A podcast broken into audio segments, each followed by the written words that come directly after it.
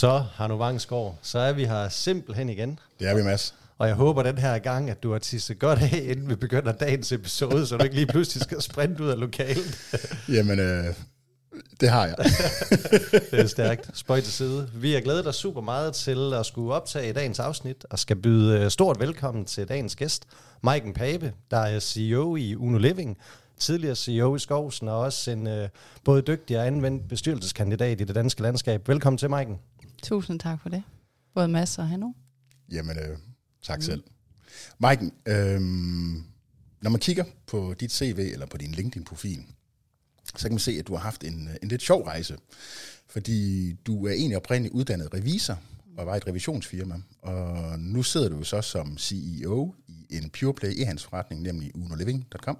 Mm-hmm. Øh, det, det kunne jeg godt tænke mig at, at, at høre lidt om den rejse. Hvordan er du, ja. hvordan er du endt der?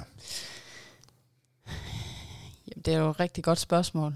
Øhm, og den har jo taget nogle, nogle drejninger, den rejse, kan man sige. Øh, jeg, jeg er faktisk ikke i revisionsbranchen ret lang tid, men jeg har altid vidst, at jeg skulle arbejde med tal. Øh, så det var sådan for sådan en, øh, en sindig typo som mig, så var det, så var det den, den sikre vej, og ligesom gå revisionsvejen, så kan man altid finde ud af, hvis man skal noget andet. Men det fandt jeg så ret hurtigt ud af, at det skulle jeg, fordi øh, revisionsbranchen, den, øh, kravlede bare ikke rigtig ind under huden på mig. Der var ikke det rigtige tempo på, og lidt for meget sådan anskuelser tilbage i tid, frem for at se fremad. Ja.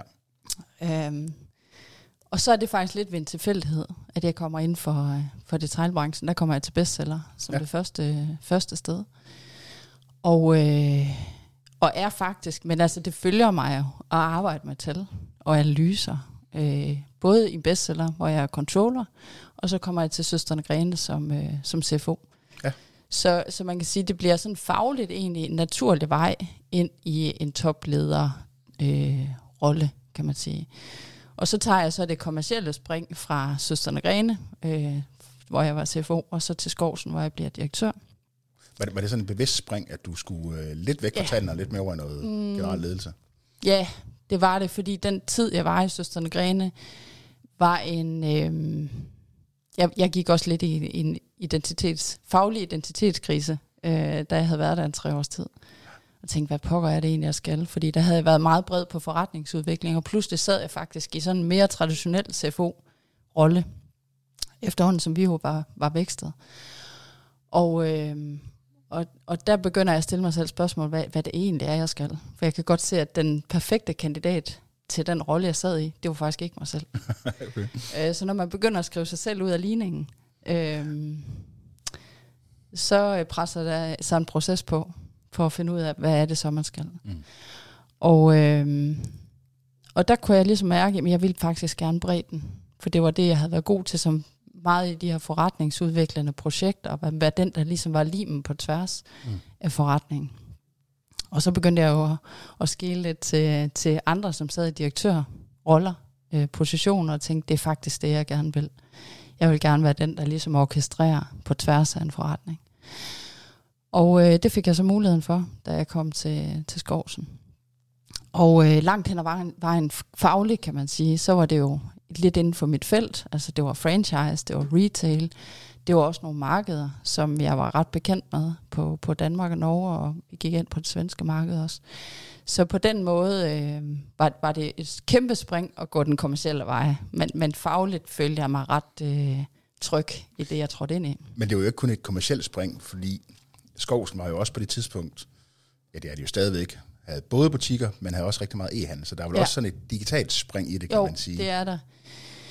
Det lå ikke direkte under mig, kan man sige, øh, af flere årsager. Øh, og jeg var ikke særlig tæt på den del af forretningen. Eller det var jeg, fordi det var en rigtig vigtig del af vores forretningsmodel i Skovsen at forstå, hvad det var, der skete e-commerce-wise, men også forstå den afhængighed, man havde i butikkerne af, at man havde noget noget e-handel, og man trak trafikken ind i butikkerne den vej rundt.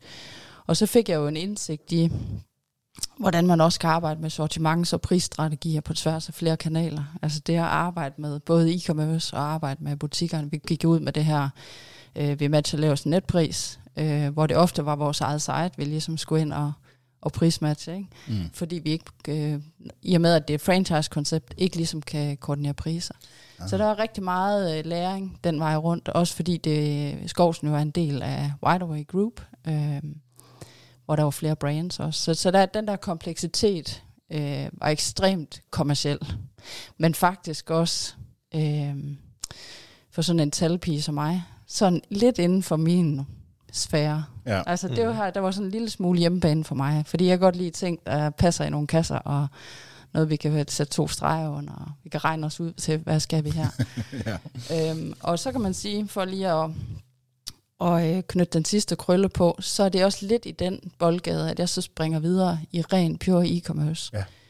Fordi øh, jeg har selvfølgelig fået noget erfaring og nogle indsigter i, hvad skal man sige, den del, den, at det, det, hvad skal man sige, sortiments- og prisstrategierne øh, i forhold til at drive e-commerce. Ja. Og øh, det er selvfølgelig ligesom kommet lidt kommet tæt på, men selve håndværket i at drive en, en e-commerce forretning, der var jeg fuldstændig på minus, mm. eller på nul i bedste fald. Ja. Ikke? der starter min, øh, min øh, læringskurve på, på et ret lavt sted. Så siger talpiner øh, i dig vel også, at så kan vi kun procentuelt ændre det, eller gøre det Ja. rigtig meget ved det, ikke Ja, også? præcis. præcis. Ja. Jo. Og der kan jeg jo skynde mig til for, Maiken, vi kender jo hinanden øh, rigtig langt tilbage, både Ja. ja. med en fælles fortid for bestseller, siden for mm. direktionen i Søsterne Grene. Øhm, Mm. og selvom at du siger, at øh, som Cindy Tybo, at der er noget, der godt kan være en lille smule tilfældigt på rejsen, og jeg ved også, at der er en stor del af dig, der er med at seize the moment, øhm, mm. så ved jeg også godt, at du er god på tendenser, så jeg er helt sikker på, at jeg godt tør postulere, at der også er noget af det, der har været et kalkuleret valg i, Mm. ligesom at begynde at få nogle flere digitale kompetencer på. Mm. Og der tror jeg for den lidt bredere både bestyrelse og direktion, med nogle af dem, der egentlig sidder med det ønske i forhold til at stille og roligt begynde at dygtiggøre sig, men næsten, hvor skal man starte, og hvor slutter den? Hvis du skulle sådan prøve at sætte nogle ord på din egen udvikling der, Mm. hvordan har den været, og hvis du lige kunne give bare lige et par råd med til andre, der gerne vil i gang med den der egen personlige udvikling, mm. hvad kunne det være? Jamen, jeg tror i virkeligheden, det er at indse øh, først og fremmest, at man faktisk ikke er specielt dygtig øh, på et felt. Øh, det er jo første step på rejsen. Og hvis man luller sig selv ind i en, en, en virkelighed af, at jeg har, jeg kan de rigtige termer, jeg ved sådan lidt omkring det, og så ved jeg nok, så, øh, så flytter man sig ikke nok. Mm. Altså, men, men hvis man oprigtigt tænker, det her, det her, det her, det vil jeg faktisk rigtig gerne vide i detaljen. Fordi så ved jeg bare, at jeg har tyngden også, hvis jeg skal enten på et tidspunkt få et forretningsben på, øh, hvor, hvor det her ligger i, under mit ansvar, eller i, som øh, i bestyrelse for eksempel, at man også strategisk skal arbejde med det. At man rent faktisk ved, hvordan at øh, tandhjulene de hænger sammen i inden for, nu er det så inden for e-commerce, men det kunne være inden for hvad som helst. Ja. At man faktisk sådan hånden på hjertet kan sige, det her, det ved jeg faktisk, hvordan det fungerer. Kan du ikke prøve sådan at dykke ned i, måske sådan helt øh, konkret, hvad det var for nogle, øh, hvad man kan sige, nogle, nogle emner, du identificerede, og sige, det her det er jeg nødt til at vide meget mere om, sådan, så konkret som muligt måske endda. Øh, jo, det, det jeg manglede, det var faktisk de kommercielle værktøjer. Øh, det vil sige, at jeg var jo, nu har jeg jo været i retail øh, så lang tid, at jeg, at jeg ved godt, at hvis man har nogle, altså man, man arbejder med, med vinduet, eller du arbejder med nogle podier, eller du arbejder med et mersalgs- eller et op, opsalgskoncept, eller du har nogle chokceller så op ved kassen. Prøv, prøv lige at forklare mig, hvis jeg ligesom skal oversætte det Mm. i en digital e-commerce øh, forretning. Øh, og, og, og, og jeg oplevede egentlig, at, øh, at selvom jeg egentlig prøvede at forstå, så var det bare sådan et, øh, det, var, det var sådan en ordbog, jeg ikke havde fået, Mm. Ja. af, af ord, der ligesom bare fløj hen over hovedet på mig. Og, jo- og jo mere jeg hørte de der engelske termer af widgets og alt muligt, øh, konverteringsrater, og jeg ved ikke hvad, Ja. altså alt det der, selvom man tænker, at det er ja, det, og det er sjovt, banalt nu, man, ikke? kunne ikke altså, godt, man kunne godt sige kommenteringsrate, men man siger conversion rate. Ja, ja, det gør man sikkert også. men, øh, Optimization. ja, men der, er- der er jo mange, altså SEO, SEM, øh, ja. altså you name it. Listen er lang af ord, som jeg, jeg blev faktisk en lille smule berøringsangst Ja. øh, for det her område, ikke? Fordi, men jeg ved jo godt, at jeg mangler jo ikke den forretningsmæssige forståelse og sans. Nej. Mhm. Så, på, så det der med også at ture at gå ind i nogle dialoger. Det kunne også være med leverandør, for eksempel, eller det kunne være i min organisation, og så sige, prøv at høre, når du siger, prøv lige at oversætte det til mig. Jeg er simpelthen nødt til at forstå, hvad det er for, hvad er en widget og en karusel? Er det det samme, eller hvad? Ja. Eller, Ja, ja. sådan, når du snakker menuen, eller du snakker, snakker et eller andet øh, konkret brands, en brandside, eller det kunne være en PLP eller en PDP, eller ja. Så øh, Okay. Og det er jo lidt, ja. Ja. det, det tror jeg, det er noget af det, der også vil vinde genklang, at der generelt set er rigtig, rigtig mange buzzwords inden for det online-mæssige. Men hvis man bryder spillet ned, altså mm. sådan salg mod slutbruger og retail, så er der jo sådan lidt de her to ting. Hvis du vil øge omsætningen, mm. så er det komme af enten at øge din basket size, eller øge antallet af transaktioner. Hvis du vil øge basket size, det kan du gå- gøre ved at få kunderne til at putte flere varer i kurven, eller du kan få kunderne til at tage et dyrere varer i kurven. Mm. ja, Hvis du vil øge transaktioner, ja, så kan du få flere besøg, og det yes. Kan komme igennem flere eller nye kunder, eller Mm. få eksisterende kunder til at komme oftere. Og den sidste, det er at øge konverteringsraten, altså få de kunder, der er i biksen, til at købe, eller flere af dem til ligesom at købe. Så der, der er simpelthen noget med, at det er jo retail-spillet, mm. men lingoen på tværs af, om du er i en brick-and-mortar fysisk retail-verden, Ja. eller du er online, ja, virker bare som om, at der er noget her, fordi det er de nye termer, så skal det hedde noget engelsk og noget super, super fancy. ja. Men det fundamentale spil er jo det samme. Er, er Ja. der noget sådan hen ad vejen, hvor du har, kan man sige, bygget på din forretningsforståelse, ændret holdninger, eller, eller kigger du egentlig ens på forretningen den dag i dag? Mm.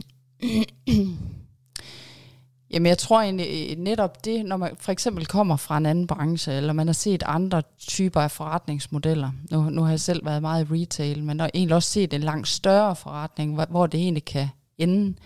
Det er jo det, der er interessant at prøve at tage ind i en mindre virksomhed. Der er et andet sted på en, på en udviklingsrejse. Og prøve at tage nogle kommercielle øh, modeller med ind, for eksempel. det kan være det her med, nu har vi jo rigtig mange forskellige leverandører, ikke? Jamen jeg kommer fra et sted, hvor man har været vant til at kategorisere dem, og arbejde øh, strategisk med dem. Altså splitte det op, splitte sortimentet op, splitte øh, kategorierne ud, øh, splitte leverandørerne op, så man ligesom arbejder konceptuelt med nogle forskellige øh, tilgange til det. Og det synes jeg er interessant at, at prøve at se, at det her, det har jeg set fungere andre steder. Mm. Og det, det er jo der, at øh, den her værditilførsel er, uanset om man sidder i en toplederpost, eller man sidder i en bestyrelse, at man ligesom, ligesom kan lave de her koblinger på tværs. Men nej, jeg ser det egentlig ikke, om man sælger møbler, eller man sælger noget, øh, om man sælger vaskemaskiner, eller man sælger skjorter. Så øh, langt hen ad vejen, så er det de samme elementer. Jeg manglede bare noget i min, den der side af værktøjskassen. Altså for ligesom sådan helt rigtigt at kunne arbejde med det. Ja. Øhm, og og den, øh, det, det tror jeg bare har fulgt mig. Altså mm. jeg Mhm. kan huske dengang, jeg at øh, da jeg var færdig som student dengang, jeg, jeg, jeg, jeg valgte ikke engelsk på højt niveau, for jeg var faktisk ikke den bedste til engelsk. Jeg ville helst være den bedste til. Det, det arbejder jeg lidt med. Men, og, og ikke altid at være den bedste. Men det var jeg ikke. Jeg var simpelthen ikke specielt god til engelsk.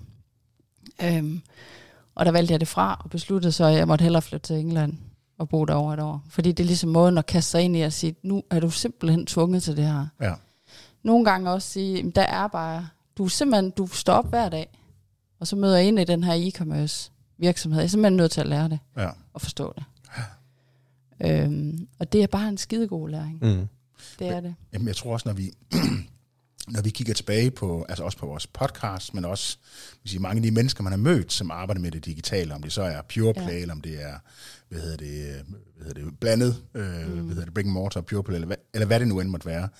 Man kan se sådan en helt klar tendens, at der, hvor chefen, direktøren, øh, er tæt på tallene, er tæt på detaljerne, mm. forstår netop, som Mads siger, øh, det der med, hvad er kommenteringsraten, hvordan øger vi basket size, og forstår, hvordan de små tandhjul også fungerer, jamen, jo mere succes, succesfuld er de virksomheder bare. Mm-hmm. Så, så det tror jeg også, det der med, at man er simpelthen nødt til, som direktør også, at komme meget, meget tættere på Ja. ja. det operationelle Ja. i forretning, end Ja. ja. man måske normalt er. Ja, og så vil jeg sige det øh, på den måde, at det er jo, nu har jeg jo det økonomiske ansvar, jeg er jo ikke kun kommersiel ansvarlig, og jeg har jo min talmæssige baggrund. Det er klart, jeg har jo et, øh, et, et regnskabsmæssigt øh, ansvar, også for at forstå, hvad er det, der aflejer sig i vores, på vores bundlinje. Mm. Både vores top- og bundlinje. Men at forstå de her elementer. også kan udfordre tilbage, hvad er det for nogle beslutninger, vi tager omkring. Det kan være alt lige fra kampagner til prissætning, øh, som jeg har selv også siddet rigtig meget med i den her fase, fordi det er bare sådan helt ind i grundstenen af, af forretning, Ja. øh, og vores indtjening, og vores, Mm. altså forstå, hvad er det egentlig, det gode købmandskab, hvad består det i? Ja. Altså også, og, og egentlig lægge hånden på kogepladen, i forhold til, om vi snakker top- eller bundlinje.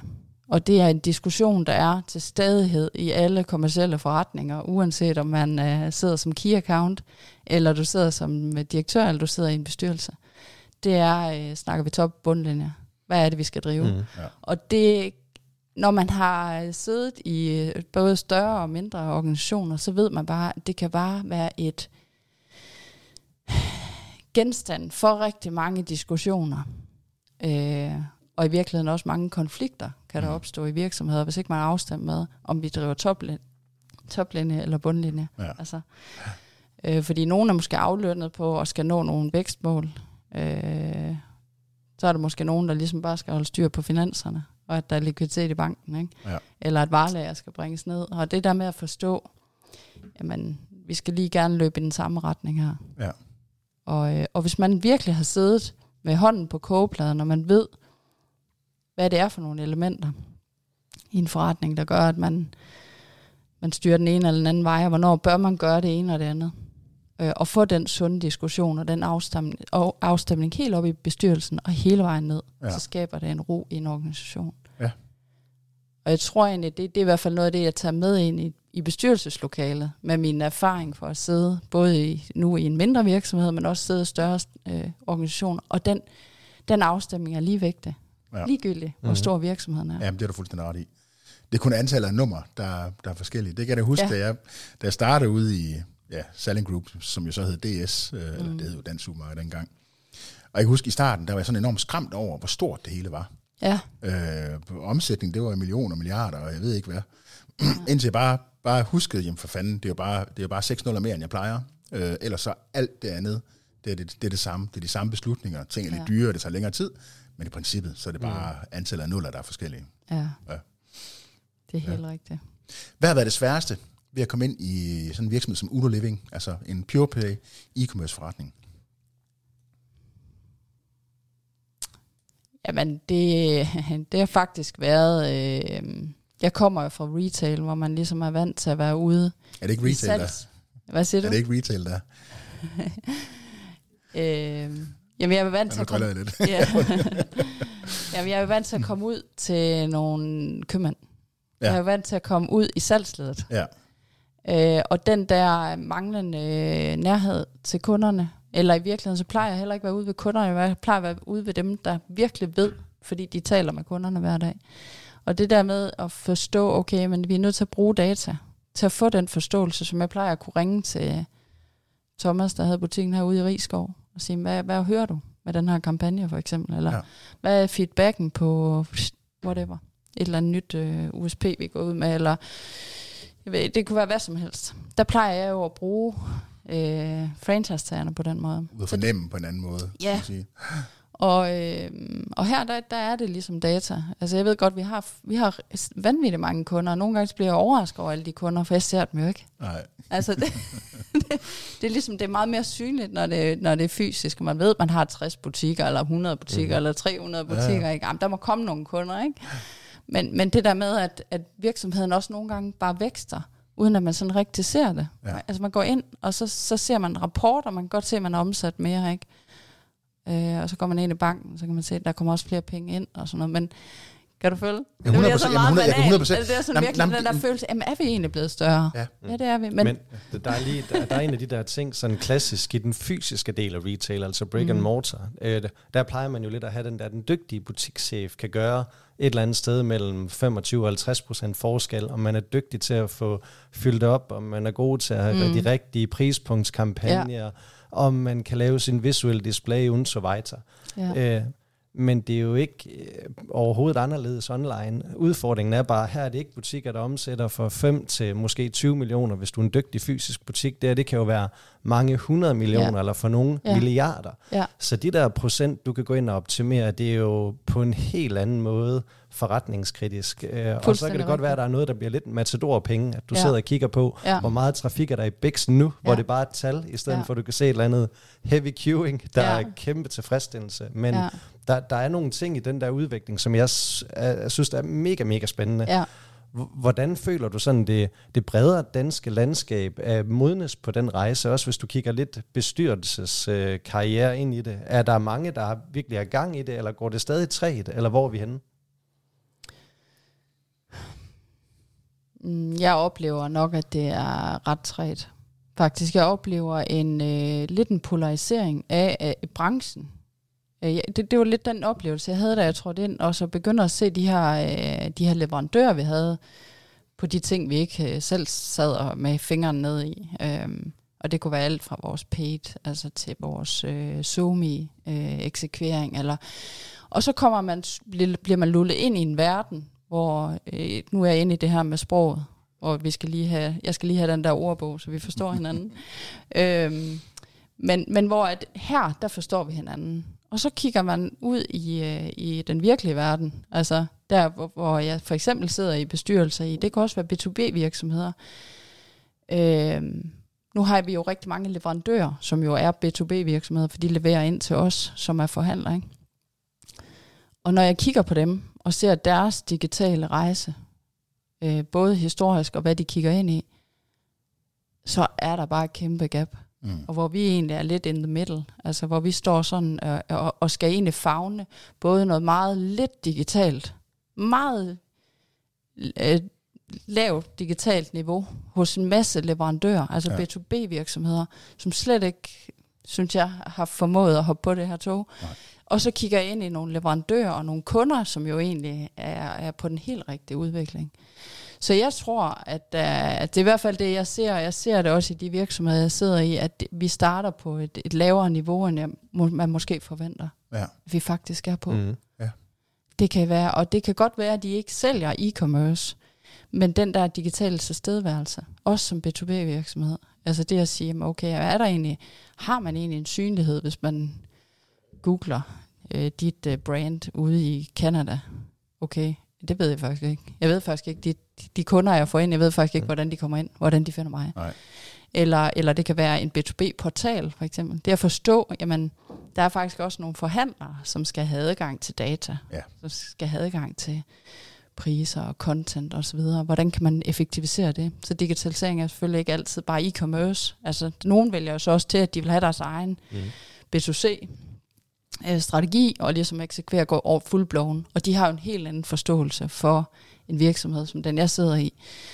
Men, øh, men jeg ser et gap, og jeg ser også et gap øh, i... Øh, nu har jeg jo selv siddet i rekrutteringer, og skal rekruttere. Det er jo fantastisk, når man så kender gode folk fra tidligere. Man kan være heldig måske at trække med sig. Men ellers så er det bare mega svært at rekruttere kompetencer, profiler, som både kan det kommercielle Mm og kan det digitale. Ja. Altså kan forstå, hvordan man sætter strøm til noget kommercielt digitalt. Og der synes jeg, vi har en udfordring i, øh, i faktisk i vores uddannelsessystem og vores kompetence, kompetenceløft. Ja. Altså, som jeg synes er interessant også sådan at gå, gå ind og kigge på. Nu sidder jeg selv i digitalt handelsudvalg under Dansk Erhverv, hvor det jo er et af de øh, hovedfokusområder, som, som vi ligesom også har identificeret og gå ind og kigge på. Jeg ved godt, det har lidt længere sigte, Ja. Mm. men der er jo en masse retailer, som skal klædes på til, lidt ligesom den rejse, jeg præcis har været Mhm. på, og sige, okay, men jeg er vant til at have nogle chokceller, jeg er vant til at have et vindue, jeg sætter. Altså, hvad gør vi her? Ja. Jeg har jo forståelsen for, for købmandskabet, men hvordan er det lige, vi oversætter det? Mm. Ja. Og det tror jeg faktisk på er en lettere rejse, end at du kan har dit værktøjskasse, og så skal bygge øh, det kommercielle på. Ja. Mm. Og derfor synes jeg, at den rejse, jeg har taget, øh, egentlig er den rigtige, eller hvad skal man sige. man kan selvfølgelig også bygge noget købmandskab på. Det er jo også kommet bygge, blevet bygget på mig og jer, ligesom I sidder her. Ikke? Øh, den får man sådan, men den kan godt tage lang tid, og man skal se flere forskellige forretningsmodeller, før man ligesom, åh, nu forstår jeg nogle Ja. ting. Ikke? Men den anden rejse, hvordan kan vi gøre den lidt smartere? ja. Hurtigere. Ja. Så, så når du siger, at øh, det er svært at finde nogen, der har hvad man sige, både man sige, de kommercielle kompetencer, ja. men så også det digitale. Mm. Prøv at sætte nogle flere ord på, hvad det betyder, når du siger de digitale kompetencer i den her sammenhæng. Du må gerne bruge et eksempel fra, fra hvor du selv er rekrutteret, for eksempel. Hvad er det sådan helt konkret, man skal, man skal eller kan kigge efter? Øh, jamen altså typisk, øh, altså hvis jeg skal have en kommersiel ansvarlig ind, som skal drive sitet for eksempel, altså nu, nu er det jo, ja, altså du skal jo have en forståelse af, ofte så får de jo også et, øh, et budgetansvar, for eksempel på et spændt, øh, og forstå, hvad er det, der trækker trafik. Mm. Altså, hvordan allokerer jeg et spændt? Det, det, det er for mig at forstå noget digitalt. Forstå en digital marketingstrategi. Ja. Øh, det er den ene del af det, for det er en stor del af det. Jeg ved godt, man kan også lægge nogle, noget, et spændt offline, men, men det er i virkeligheden at have den der forståelse af, hvor, hvor, hvor allokerer du? Ja. Hvor er kunderne digitalt? Og er det øh, Google, man skal smide alle sine penge i, eller, eller hvordan gør man klogest her? Ja. Det er den ene del af det. Og så er det øh, jo på sitet at sige, at man får for, få en forståelse af, øh, i virkeligheden den platform, man er på. Hvad er det for nogle muligheder, den har i forhold til at arbejde med, øh, med UX og UI? Ja. Altså, øh, hvordan de kunder, der kommer ind på vores side, du var lidt ind på det, Mads, Mhm. mm. hvordan konverterer de bedst? Hvordan sælger vi mest? Og hvad er, betyder det så egentlig, at jeg har i den værktøjskasse, hvis jeg går ned og kigger konvertering? Ja. Mm. Okay, konvertering. Hvad kan vi arbejde med? Øh, okay, den platform, vi er på, hvad kan den out of the box? Hvad skal vi have udviklet? Hvad koster det? Altså, der er faktisk Ja. rigtig meget Mm. i det her. Også at forstå noget investering og noget Ja. tilbagebetalingstid. Hvis ja. det er sådan, man, men det ikke bare lige er et modul, du bare lige kan købe. Det er det aldrig. Nej, det er aldrig bare et modul, man kan købe. Det har jeg også fundet ud af. Plug and play. Ja. Øhm, så det er ligesom den del, og så er der jo basket size. Og det, det, det er jo også at forstå, okay, for der skal man faktisk også forstå vores sortiment, ikke? Ja. Altså, det skal du også i konvertering, men du er nødt til at forstå, hvad er det for nogle leverandører, vi har inde? Øh, hvad er det, vi helst vil sælge? Mm. Øh, hvordan skal vi rank det inde på, på siden? Eller hvad er det for nogle kampagner, vi skal køre? Ja. Altså, så, så det der med, at du, det, der bliver virkelig også stillet nogle krav til dem, der kan trykke på den store knap Ja. kommercielle knap, at de forstår, øh, det her vil jeg gerne sælge. Okay, hvordan kan vi rank det højere Yes. på vores produktliste, eller Ja. whatever. Ja. Hvordan ser I så det der i forhold til insourcing versus outsourcing? Øh, Hvor mange af Mm. kompetencerne har I on the inside, og hvad ligger mere ude ved byråer eller freelancer? Mm. Ja. hvad er det for en rejse, I er på? Ja, øh, vi har lagt en hel del ud, faktisk. Øh, det vil sige, at øh, jamen, det er i virkeligheden på, på alt vores paid, øh, på vores SoMe har vi lige nu, på vores e-mail marketing. Det er også outsourcet. Selvfølgelig sidder vi på content-siden. Yep. Altså alt, hvad der sådan har en kommunikationsvinkel. Det vil jeg faktisk allerhelst lige have en finger på pulsen på. Yep. Øh, der hvor man, jeg vil rigtig gerne have en, en rød tråd igen, det vi kommunikerer. Og det er både om det er skabeloner inde i Sendesk, når vi svarer en, en eller det er inde på Trustpilot, eller det er på, på sitet, øh, på en kampagne, på vores nyhedsbreve, whatever. Ja. Så der, hvor det ligesom er noget tekst, det synes jeg er skidesvært at outsource. Men ellers så lige nu har vi en størrelse, hvor jeg synes, det giver mening at øh, outsource næsten så meget som muligt. Så vi holder fokus på netop det, som vi ikke kan outsource, som er omkring øh, leverandørs samarbejderne, omkring mm. vores kampagner, Ja. øh, forhandlinger, funding med vores leverandører den vej rundt. Altså, det holder mm. vi ligesom. Så vi holder fokus på det. Ja. Og det der er lidt mere et håndværk, for det skubbet ud. Det kan godt være, når vi bliver større, at vi kan indsource det. Der, der ligger også en lille refleksion her, fordi det er nok en af de afgørende forskelle på at drive, hvad man kan sige, almindelig øh, detailhandel og så digital detailhandel. Ja. Det der med, at man siger, kundoplevelsen øh, i en butik, jamen butikken skal stå flot, din, øh, dit personale skal være veluddannet, skal være høflige, Ja. øh, priserne skal være skarpe. Ja. Når du kommer ind i en digital virkelighed, eller en e-handels man sige, forretning, så lige pludselig, så er der otte mails øh, i købsflowet, som ja. Hver især faktisk afgør, om, om det er en god oplevelse eller ej. Ja. Du ved, der er ja, på sitet, øh, hvad er vores handelsbetingelser, hvad med returregler, og Ja. så lige pludselig, så er det faktisk sådan en, en hvad kan man sige, sådan en, en kæmpe kasse af Lego-klodser, som til sammen udgør øh, købsoplevelsen. Ja, det er fuldstændig rigtigt. Ja. Og det, det er sådan noget af det, jeg er ved at få gravet mig frem i nu. Og sådan virkelig forstå de forskellige kommunikationsspor. Ja. Øh, og, og, og selvfølgelig også selvbetjeningsspor. Ja. Øhm, Jeg ved ikke, min mikrofon den begynder lige pludselig at flyve væk. Oj.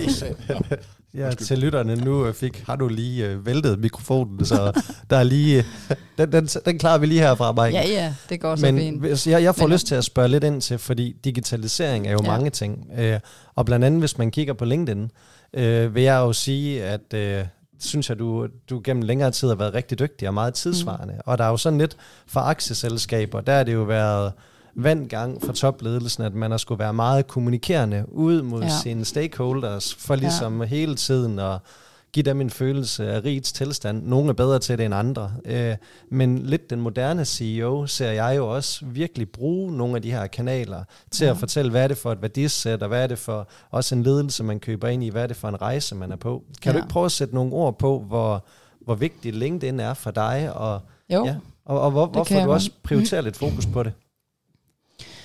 Jo, det vil jeg gerne. Jeg tror, at, øh, at grundlæggende, så jeg har aldrig, jeg har nogle gange blevet også spurgt, om jeg sådan ligesom har en plan, eller har haft en strategi, eller, og det har jeg faktisk ikke. Det hele, altså for mig, så er det udsprunget af en lyst til at kommunikere.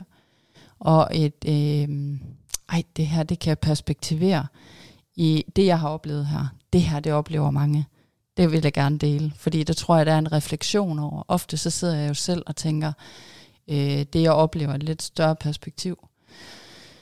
Øh, og, øh, og det var sådan ligesom sådan det startede. Og det er faktisk sådan det også har været, at øh, når jeg har slået noget op, så er det simpelthen fordi, jeg ikke kunne lade være. Så har jeg sådan fået en eller anden tanke, der bare skulle ud øh, med en eller anden krølle på.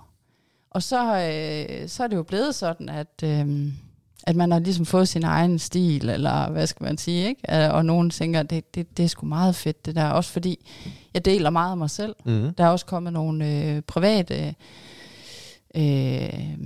opslag sådan hen ad vejen.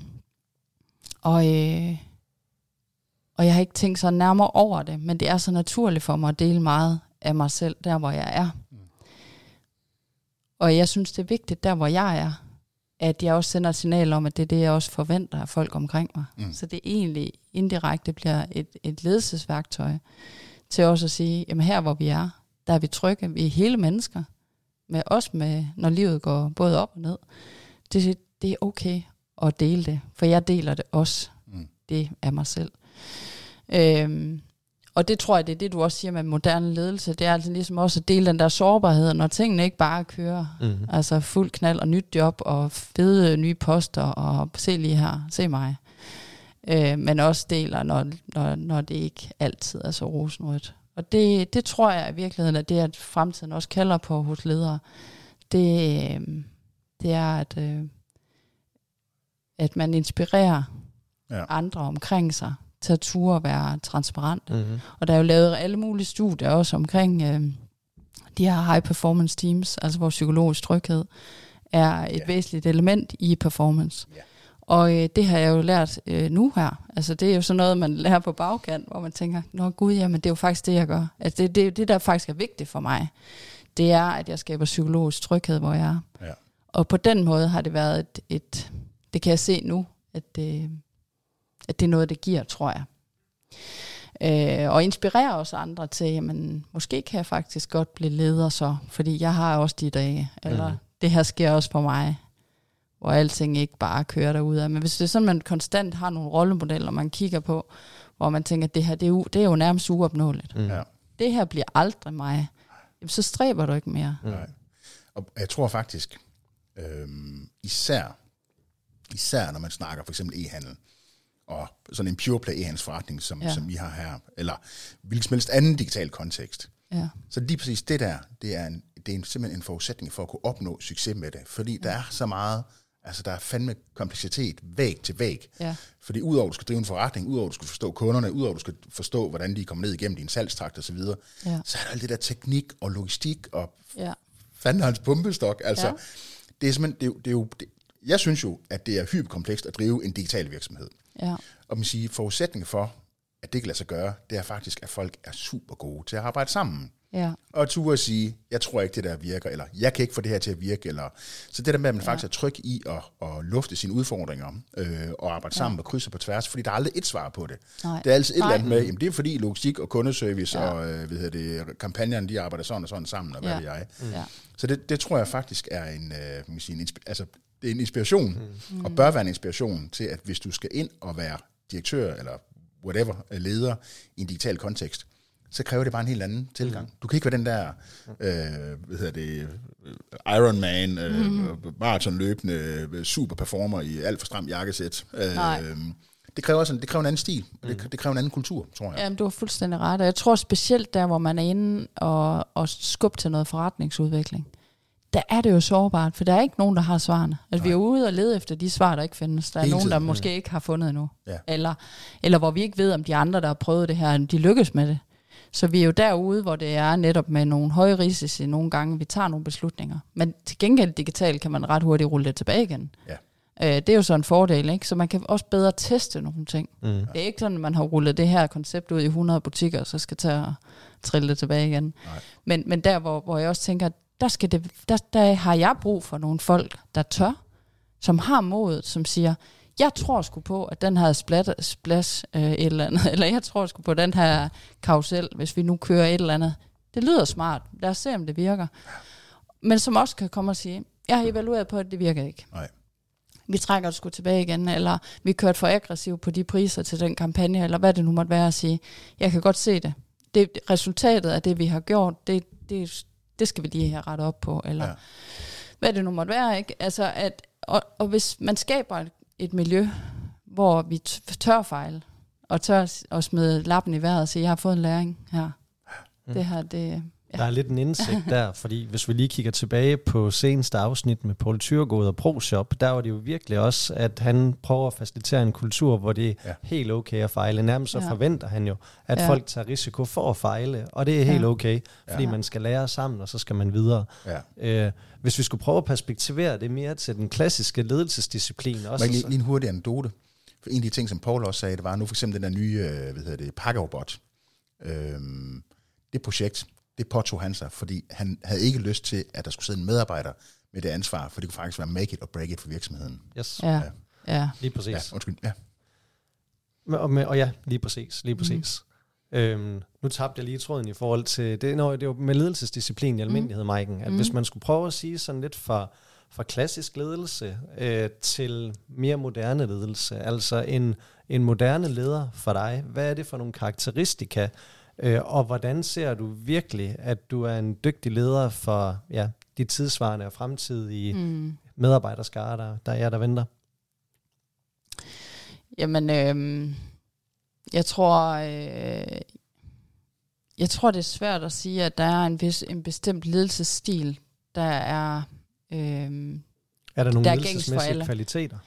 ja, det, det tror jeg, der er, men jeg tror også, det kalder på forskellige ledelsesstil i forskellige virksomheder. Men, men der, hvor jeg har været, og hvor, hvor der ofte, nu har det været inden for ja, salg, og hvor det er vækstvirksomheder, ikke? Øhm, der kalder det på, igen på det her meget forretningsudvikling. Og det er simpelthen ikke egnet til at drive topledet øh, ledelse, mm. eller to, topdrevet ledelse. Fordi forretningsudvikling sker sjældent genialt helt op fra toppen af. Ja. Det er sjældent i en bestyrelse eller på direktionsniveau, Mm. at de rigtig, rigtig gode, implementerbare øh, forretningsudviklende Snarere idéer, de, tværtimod. de kommer. Tværtimod. ja. Det er noget, de har hørt andre steder fra. Ja.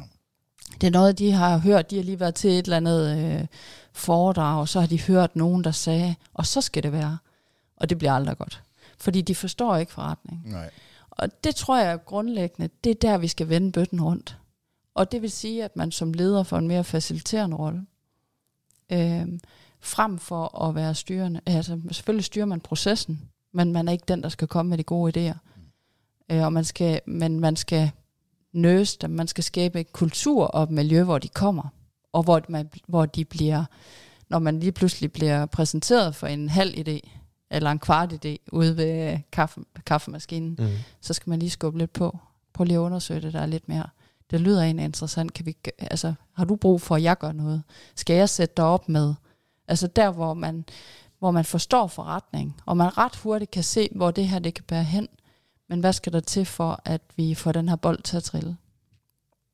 Det tror jeg er noget af det, øh, som jeg lykkes med, og som jeg tror, at øh, fremtiden kalder på. Mm. Mm. At man skubber sig selv mere i baggrunden og siger, at det handler ikke om min idé. Jeg kan, jeg kan faktisk ikke, grundlæggende ikke få ret mange gode idéer, har jeg fundet ud af. Jeg er faktisk ikke særlig strategisk. Mm. Og, og da jeg fandt ud af det, og det er der også test, der viser, at det er jeg faktisk ikke. Nej, okay. Men jeg er god til at facilitere. Ja. Og jeg er god til at se, at noget, der har virket nogle steder, det kan jeg jo godt oversætte. Ah, jeg forstår godt, hvad du siger. Nu forstår jeg sproget, og det er derfor, jeg har også brug for sproget her i, i at træde ind i en e-commerce virksomhed. Så forstår ja. jeg sproget. Så forstår jeg, når der er en, der kommer hen og foreslår et eller andet, at jeg så kan sige, hjælpe vedkommende videre. Mm. Fordi jeg har ansvaret for at bringe folk sammen. Ja. Øh, og netop den her tværorganisatoriske, som ofte forretningsudvikling kalder på. Nu siger du også det her med, at folk, der skal arbejde på kryds og tværs, øh, har nogle, altså, det er jo det, det er jo der high performance teams, de virkelig øh, løfter ja. i forretning. Ja. Så jo, jeg tror egentlig, det her med at gå fra en top, øh, altså topledelse, mm. stil, altså sådan meget kontrolbaseret også, til mere tillidsbaseret ledelse. Ja. Nu snakker vi meget om, og det tror jeg også er op i tiden. Mm. Men når det, med det sagt, i større virksomheder, der er der også nødt til at være noget, der er topledet, topdrevet, og hvor det så drypper lidt ja. øh, ned. Men, men det fungerer langt bedst for mig, hvis jeg er der, hvor jeg også øh, kan tale med manden på gulvet. Fordi det er ofte ude på lageret, at man har en lagermedarbejder, som bare synes noget, det er virkelig ånds bolle, hvor jeg vil sige. Ja, ja. Ikke? Altså, hvorfor skal vi gå med det her stykke papir ja. øh, tre gange frem og tilbage? Ja. At man så tænker, det lyder virkelig også fjollet. Ja.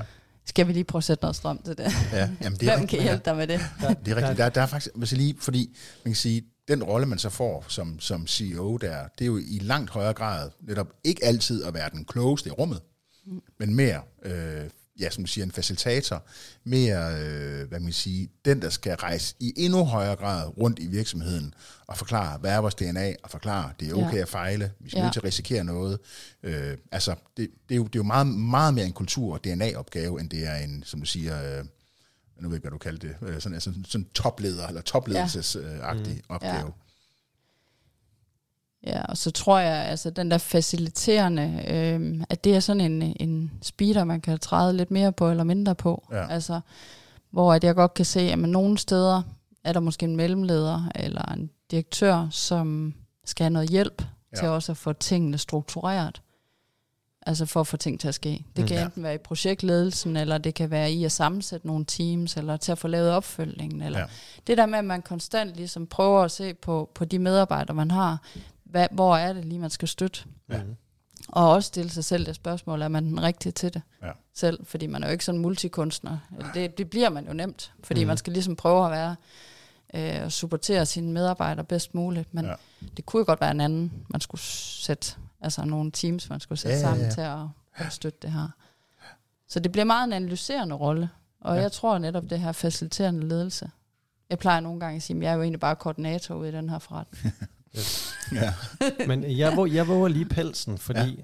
en af de ting, som, øh, som jeg synes, vi både samler lidt op hen ad vejen her nu, og som jeg også ser, det er faktisk det her med at være at være visionær. Altså vision er, er vigtig, og måske vigtigere, end det nogensinde har været før. Her mener jeg ikke en eller anden fancy statement, øh, hvor man sidder og laver ordkløveri, men for mig der er en vision, det er nærmere at lukke øjnene, og så kan se, hvordan ser vores virksomhed ud i en fantasiunivers om tre, om fem år, eller noget i den stil. Ja. Hvor er det, vi skal hen? Fordi hvis, hvis, hvis man ikke har et nogenlunde billede, de, der er vel ingen gætter jeg på, hvor det bare står fuldstændig knivskarpt, men hvis du ikke har et nogenlunde billede inde i dig selv af, hvordan virksomheden skal se ud, så bliver det også svært at lede det. Og det er jo lidt ja. der, hvor jeg synes, Elon Musk, der nu har lavet, jeg ved ikke hvor mange milliard virksomheder, ja. der, der må være et eller andet, hvor han ser ting, andre bare ikke gør. Jeff Bezos, Amazon det samme, Mark Zuckerberg ja. det samme, det er så de helt store.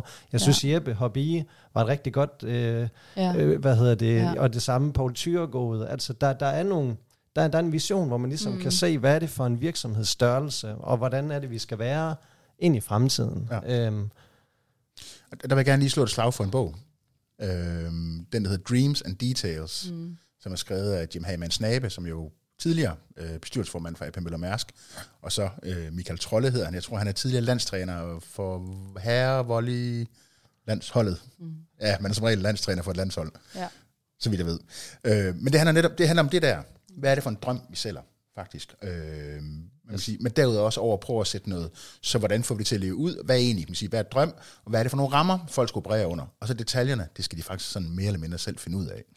Øh, Super bare lige for at understøtte øh, Ja, det, men du det siger er der. super god pointe. Ja, men, men jeg synes faktisk, at her, der bringer man...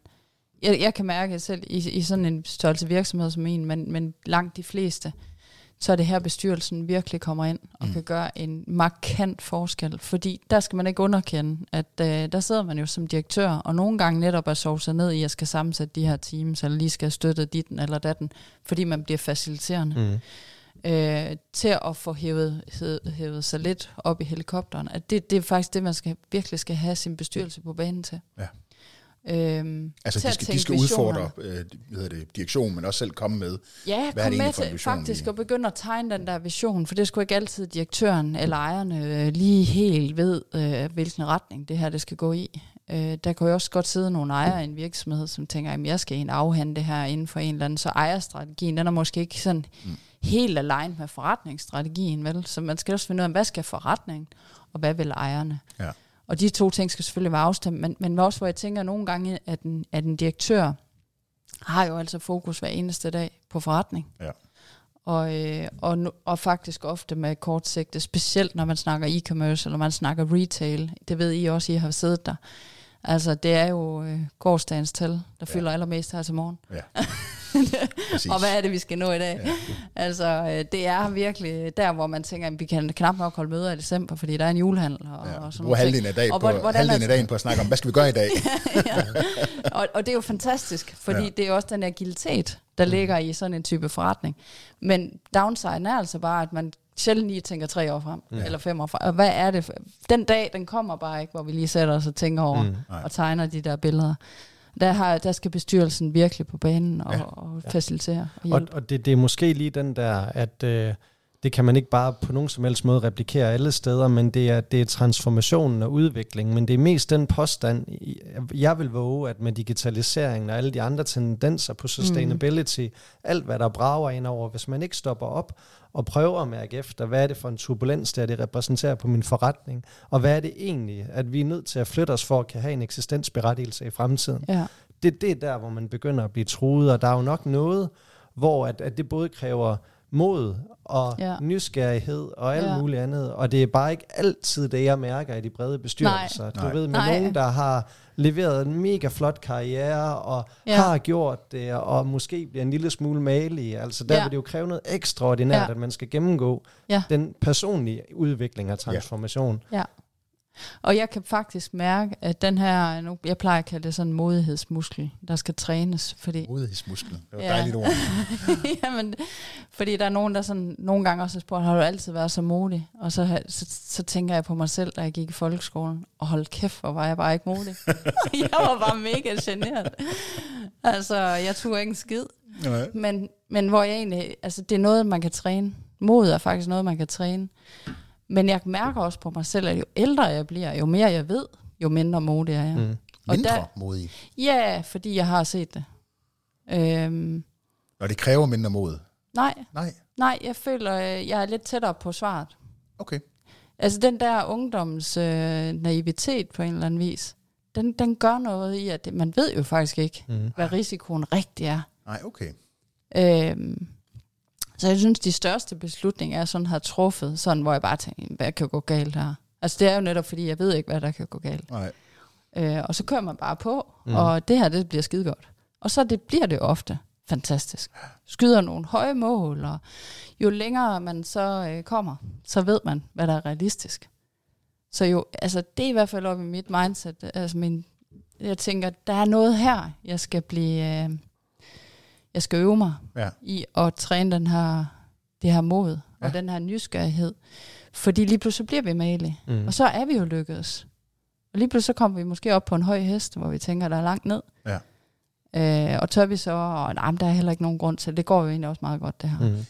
Der, der, er lige en, der er lige en tanke, der slår mig, sådan lidt i forlængelse af den snak her, netop i bestyrelsesregi.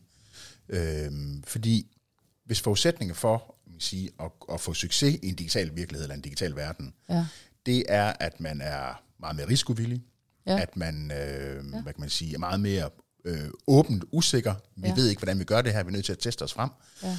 Øhm, er der så ikke også et forkert i, at man har for eksempel en bestyrelse, der mødes fire gange om året, Jo. plus så til det ordentlige bestyrelsesseminar, hvor der sidder en flok mennesker, der måske er lidt fremmede over for hinanden. Øh, Jo. så måske skal man faktisk også der tættere på hinanden. Øh, højere frekvens i møder, nogle Ja. andre typer diskussioner Yes. osv.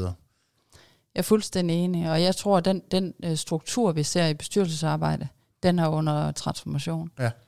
Øh, og jeg, ser, jeg tror faktisk, mange har oplevet det under corona også, hvor det sådan var det sådan øh, ufarbart øh, land, eller sådan usigtbart. Ja. Hvad skal der ske her? Skal vi lukke hele lortet ned, Ja. eller bliver det her vores mulighed? Mm. Øh, der var bestyrelserne faktisk tæt på, og sådan, det kan godt være, at de ikke så ikke kunne gøre noget, fordi altså hands off, nu skal, vi, nu skal der bare søge som hjælpepakker, og ditten og datten og dutten, ikke? Men virksomheder, eller hvad hedder bestyrelserne, var faktisk tættere på, fordi de vidste godt, her er et eller andet, vi kan ikke bare vente en måned eller tre måneder, Nej. til der er bestyrelsesmøde mm. igen. Og, øh, og det tror jeg virkelig, øh, generelt, når man kigger forretningsudvikling, altså og transformation, altså hvor, hvor vi virkelig skal tage nogle leaps, der, der er vi nødt til at, at gentænke bestyrelsesarbejde Ja. i den der traditionelle forstand. Ja. Øh, jeg ser nogle af de steder, jeg sidder også, jamen det fungerer rigtig godt at have de her traditionelle bestyrelsesmøder, men også have nogle kald løbende. Eller arbejde i projekter sideløbende. Ja. Altså også selvfølgelig udvalgsarbejde, som nogen også kender også fra større virksomheder. Ja. Men, men faktisk også nedsætte mere projekt, projektudvalg, hvor man måske er en sparringspartner til et projektteam. Altså i organisationen, nede Ja. i organisationen, hvis man Ja. kan sige det sådan. Det, her, det oplever jeg også fungerer super fint Ja. øh, i bestyrelsesregi, hvor man egentlig bliver lidt en, en go-to-guy på mm. et fagligt område ja. i et projekt, hvor man kan byde sig selv til. Så jeg, jeg oplever også derude, at der sker nogle ændringer, men det er nok typisk i de lidt små mellemstore virksomheder. Ja. Øhm, ja. Ja, så det der med advokaten, der sidder i 52 bestyrelser og flyver ind og ud mellem møderne og sådan noget der, det er måske ikke helt så holdbart, øh, i hvert fald ikke hele bestyrelsen. Nej, og jeg oplever det. også, når man bliver rekrutteret ind, der bliver faktisk også i højere grad stillet krav til, at man driver noget selv. Ja, Det er sgu ikke bestyret. Netop øh, den traditionelle bestyrelsesformand, han skal nok have styr på al compliance for og alt person. for person. Øh, han skal nok have styr på referaterne og, Ja. og generalforsamling og Ja. alle de der ting. Så jeg, ikke? Men, men det der med, at det er forretningsudviklende, det forretningsmæssigt, at der bliver der også stillet krav til de bestyrelsesmedlemmer, der kommer ind. Så der ligger faktisk en anden ledelsesmæssig opgave Ja. hos formanden nu. Ja, det, det er det, jeg ser. Ja. Ja. I høj grad også for aktiveret, at, Ja. ja. at bestyrelsesmedlemmerne tager et vist ansvar, men også faktisk skal afdække det felt. Mm-hmm. Nu er jeg selv lige trådt ind i en ny bestyrelse, ikke? og sige, "Jamen, hvad er det egentlig, øh, hvad, hvad er det for et råderum, jeg har? Forventes det af mig, at jeg egentlig bare kommer til de her bestyrelsesmøder, eller er det helt, helt okay, at jeg løsriver mig lidt fra bestyrelsen, og, og så ved jeg godt, så, så kan det være noget bestyrelsesetisk i forhold til, at man så må rådgive, og, og Ja. så alle de her ting, men, men jeg ser bare det her, man virkelig kan gå ind og, og skabe noget værdi Mm-hmm.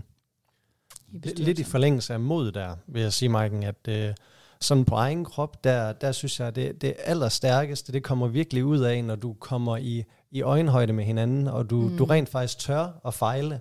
At mm. det ikke bare handler om at sidde og sige alt muligt begavet, hvor at nu kan du i hvert fald stå på mål for alle de ting, du siger, mm. men egentlig også erkende, der, der er simpelthen ting, jeg ikke selv ved, og det, det er faktisk okay, at jeg lige erkender over for forsamlingen, det her, det er lige nødt til Ja. at uddybe igen, eller, Ja. eller hvordan det vil være. Altså fordi jo mere man er i samme båd, og man kan bruge sine styrker lige præcis der, hvor man er god, men egentlig også erkende, at nu skal jeg ikke lurepasse og prøve at lyde, som om jeg ved et eller andet skøjt henover. Altså, det, det, det, det, er jo, det er jo ikke bare lige. Det, det kræver jo virkelig, at Ja. man kigger hinanden dybt i øjnene, dybt Ja. i sjælen, og har hinandens ryg og alt Ja. det der. Ja. Hvordan ser du på det?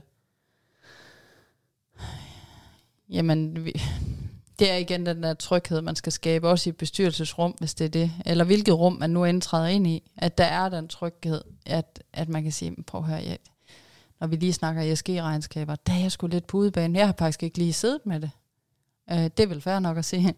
Hvis der ellers er en respekt for, at jeg kan noget andet, mm. at jeg har så til gengæld, så ved jeg alt muligt andet. Altså, Præcis. det skal jeg nok byde ind med. Og det, det har jeg da øvet mig rigtig meget i at fortælle, hvad jeg er god til. Altså, det kan man jo. og så kan man bedre und- underspille sig selv på det, man faktisk ikke lige ved. og det tror jeg faktisk, jamen nu, nu skal jeg heller ikke tage mit, øh, være for fordomsfuld over for mit køn, men jeg tror faktisk, det er et godt råd, sådan generelt. Ja, Øh, og jeg tror, mange kvinder er bare gode til at få øje på alt det, man ikke er god til. ja. Men hvis man nu bare lige taler det op, det her, det her bare, det har jeg fuldstændig styr på. Jeg griber dig lige den der, Maiken, fordi ja. Tiden den begynder stille og roligt at være gået. Så når du lige selv sagde gode råd, Mm. kunne du ikke prøve at opsummere sådan lidt vores snak, at til de lyttere, der sidder derude og egentlig har nysgerrigheden og har modet i forhold til at skal gennemgå en personlig udvikling til, mm. Mm. over i det, mod det mere digitale. Ja. Hvad, hvad vil du sådan give med videre, som øh, måske nogle do's and don'ts og gode råd? Jamen, det vil nok være... Øh, og turde lige, lige stille sig hen foran spejlet og sige, har jeg egentlig fuldstændig styr på det her? Når jeg skriver digitalisering på mit CV, at betyder det så faktisk, at jeg, altså, er det fordi, jeg kan lave en PowerPoint? Eller bøvler jeg faktisk også lidt med det? Nej, det er jo spøjt til side. Men altså sådan lidt, har jeg styr på det her, eller har jeg ikke? Og har jeg ikke, og jeg så måske har lige nogle år tilbage, hvor jeg stadigvæk skal være bestyrelsesaktiv, eller være i toplederpositioner, så stil dig sårbar og være modig. Altså de to ting går jo hånd i hånd, sårbarhed og mod. Fordi når man først tør vise sårbarheden, så kommer modet også, fordi man er ligesom nødt til at springe ud i det, og så sige, det her, det skal jeg bare lære. Så skal man finde ud af, hvordan. Det er egentlig ikke så svært. Der er altid nogen, der gerne vil lære en noget. Ja, Præcis. og, og det der, det er forudsætningen fra at gå fra at være ubevidst inkompetent til at være ja. Ja. bevidst inkompetent, Yes. som er forudsætningen fuldstændig for, at du kan komme i gang med den rejse der. Ja. Super. Jamen, øh, Hannu, jeg tænker, det var ordene for i dag. Og Maiken, tusind tak, fordi du kom. Det er jo en fornøjelse at se dig, og mega hyggeligt at have dig i studiet. Kæmpe fornøjelse. Tusind tak, Og i Mike. lige måde. Tak fordi jeg måtte komme.